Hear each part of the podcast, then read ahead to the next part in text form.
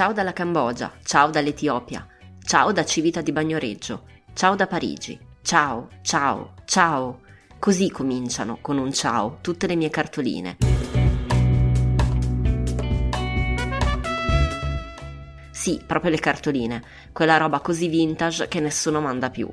Che poi, sarà vero che sono passate di moda, io lo so che tra voi c'è qualcuno che le colleziona ancora, qualcuno che le attacca al frigorifero o ne usa una come segnalibro. Io con le cartoline ho una love story che dura da che mi ricordo.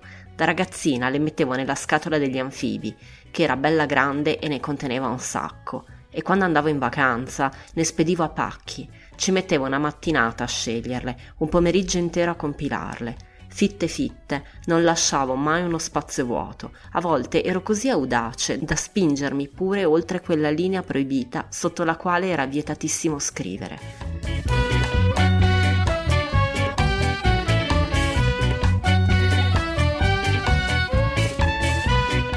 E voi? Quanto tempo è passato da quando avete spedito una cartolina? Da dove arrivava l'ultima che avete ricevuto? Io sono Federica Capozzi, grafomane dalla nascita e giornalista di professione. Amo fare viaggi e raccontarli. Ho un compagno di avventure, Giorgio, e una mascotte di peluche, Montone, che ci segue da dieci anni.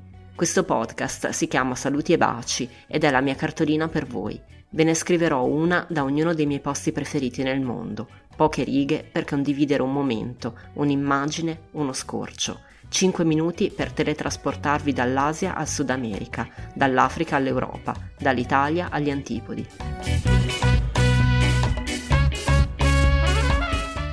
Se siete pronti, si va.